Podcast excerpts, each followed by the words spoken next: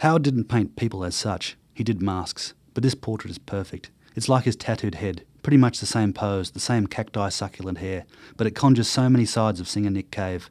The concert lighting, the trippy drug affected persona, the rock star pout, the dark eyes. And for Howard, who was part of that milieu and was so influenced by punk, it too becomes like a self portrait. Evidently, it is the most popular work of the National Portrait Gallery, based, I believe, on postcard sales, and of course, the scores of people drawn toward it.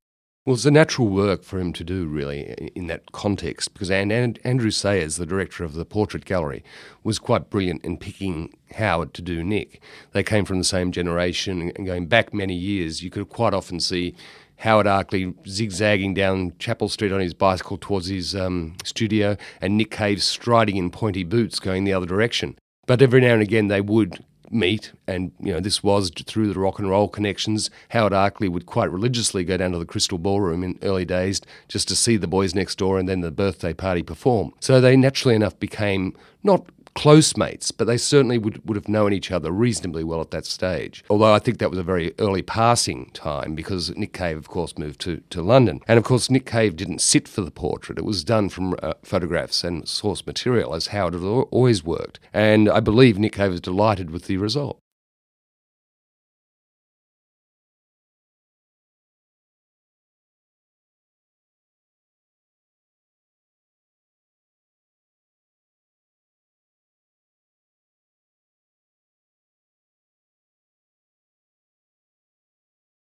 Nick Cave, of course, was uh, was an old friend of Howard's, and they more or less moved in a very similar milieu.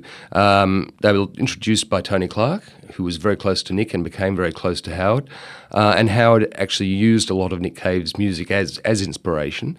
Um, and he was actually an absolute natural to be commissioned to do the portrait for the portrait gallery of, of Nick. And I know for a fact that Nick was absolutely delighted in the end result. Um,